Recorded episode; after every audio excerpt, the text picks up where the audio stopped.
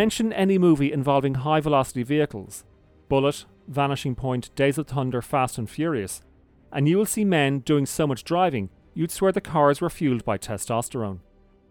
Mad Max Fury Road is different. Here, so many women do so many womanly things, estrogen positively courses through its engines. So much so, you might wonder why they didn't call it Mad Maxine. And how exactly do we take the Citadel? Assuming we're still alive by then. If we can block the pass, it'll be easy. All that's left are his war pups. And war boys too sick to fight. And we'll be with Nux. He's a war boy. He'll be bringing us home, bringing back what's stolen as he's meant to. Feels like hope.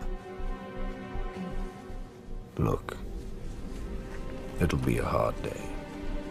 But I guarantee you that 160 days ride that way, there's nothing but salt. With age comes wisdom, but what of the reverse? Does wisdom automatically age you? One of the most astonishing things about Mad Max Fury Road is that its director, George Miller, is 70 years old. It is a film of such delirious action and relentless energy that the sheer scale of its kineticism would put to shame directors half his age.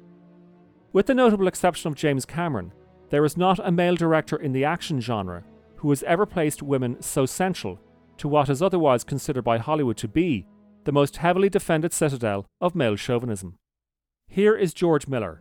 One of the things that flashed in my mind that there should, should be a female warrior, uh, the equal of Max, and that she's fleeing across the wasteland, and Max reluctantly gets caught up with her in this post-apocalyptic world after after the fall, as we call it. She's become a hard-bitten warrior. Charlize Theron may not receive top billing for her performance as Imperator Furiosa, but she certainly drives much of the film. While the first three films in the series were obsessively phallocentric, Miller delivers a picture that spins the entire franchise 180 degrees. One of the great decisions Miller made was bringing in a script consultant, Eve Ensler, author of stage play and cultural phenomenon The Vagina Monologues. For the past two decades, Ensler has repeatedly declaimed this terrifying statistic. One in three women on the planet would be raped or beaten in her lifetime. Such violence against women relates to racial and economic injustice, and ending violence against women is as important as ending poverty and global warming. And it is those three themes that give the film such surprising and deep emotional reservoirs. How do you know this place even exists? I was born there. So why'd you leave? I didn't. I was taken as a child. Stolen.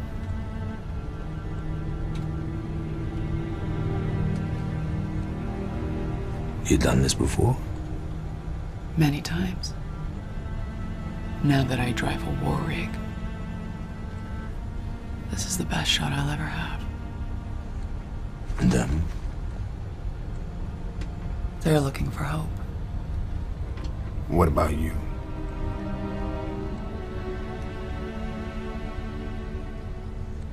Redemption.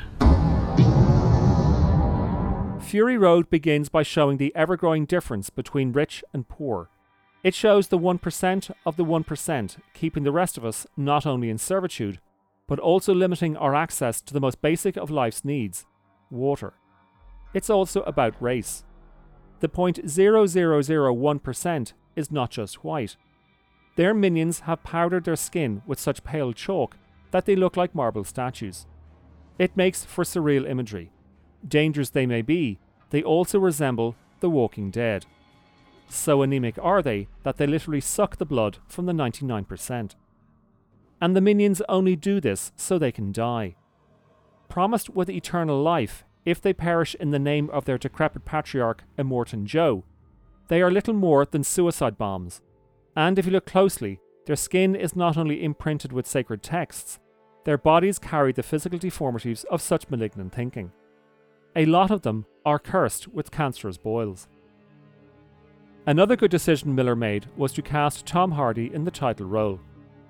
Given the vitriol Mel Gibson unleashed against his former partner, and the female officer who arrested him for drunk driving, retaining the star would have completely undermined the film's themes.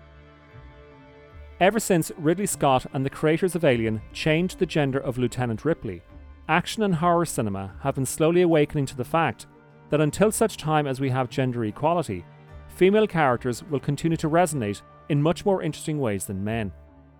Spring five men from a prison, and you have five ex cons. Spring five women from a prison, as happens in Fury Road, and you see that they were sex slaves. Would The Silence of the Lambs have worked half as well if had it been about an FBI rookie called Clarence Starling? Where would The Terminator be without Sarah Connor? Disney tapped into that current and unleashed the billion dollar phenomenon Frozen. There's a hell of a lot of money to be made if only the studios would present women in a more rounded, more modern fashion. So kudos to Hardy, who climbed aboard this vehicle, knowing full well that he would be, for long stretches, just a passenger aboard Charlize Theron's milk filled truck. As for Theron's Imperator Furiosa, she is as taciturn as the best males in the genre, just as injured by the past, and just as resilient in the face of danger. Here is Charlize Theron. This idea that she's kind of saving these women, to me, just didn't feel as interesting as they belong to a man who hurt her incredibly. And she's just had enough. And she's going to take these women with her. And she's going to take what matters to him the most because he took the most valuable thing away from her. So it's the fact that she would never call them by their names, that she didn't want to know their names, because she knew the world that they were going into and there's no room for attachment. By contrast, Max is still haunted by his demons, and so he disappears back into the desert winds. Here is Tom Hardy. There's a there's a transition for Max. Max starts out as uh, a beast in the wilderness. He's feral. Um, from a character point of view, a man who's got a tremendous amount of trauma and horror in his life. So, in meeting Furiosa, it, it can't end well. Nothing's good and everything hurts out there. And that's what Furiosa says to them everything is painful. It opens at a frenetic pace, with Max making such a desperate bid for freedom that the action lurches at a physically impossible rate. Edited by Jason Ballantine, who has worked on Baz Luhrmann's last three extravaganzas, Fury Road adopts Luhrmann's dropped frame technique, where the action is filmed at normal speed and then frames are algorithmically deleted, so a sequence will run inhumanly fast. It may look slightly comical, but in the opening minutes, it leaves you with a sense that you're already being left behind. In the 1960s, when the action picture emerged as its own genre, the average shot length of a Hollywood feature film was about 8 seconds. That rate has been dropping at roughly a second every decade, and Fury Road cuts in at a scorching 2.3 seconds. This is as quick as any Michael Bay picture, but Miller's aesthetic is different. Bay composes his frames in cubes of 9, spanning the width and breadth of the screen, and then he probes its depth. So Bay is actually filling out 27 different spaces within the frame.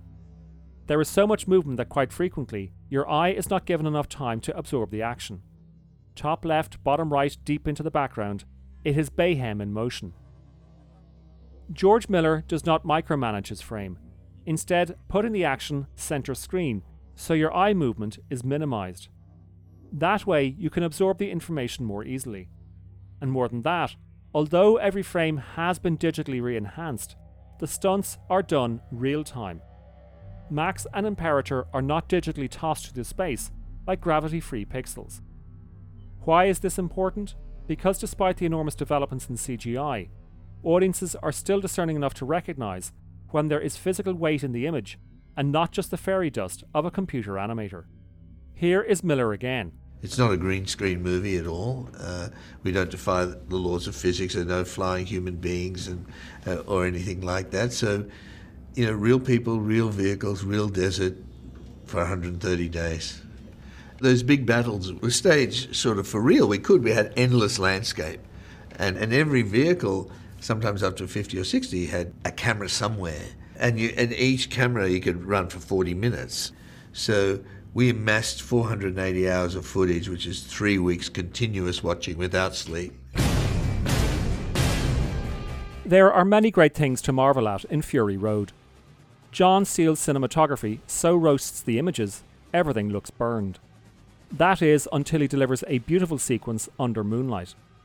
But no matter where you are, the production design by Colin Gibson is constantly reinforcing the subtext.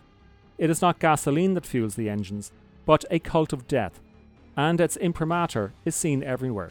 From the front grills and steering wheels on the cars, right down to the logos Immortan Joe has branded onto the necks of the people he considers to be his property. Another great element is the score by Tom Holkenborg, otherwise known as Junkie XL. His music serves as a barometer to not just the action, but also occasionally to Jason Ballantine's editing.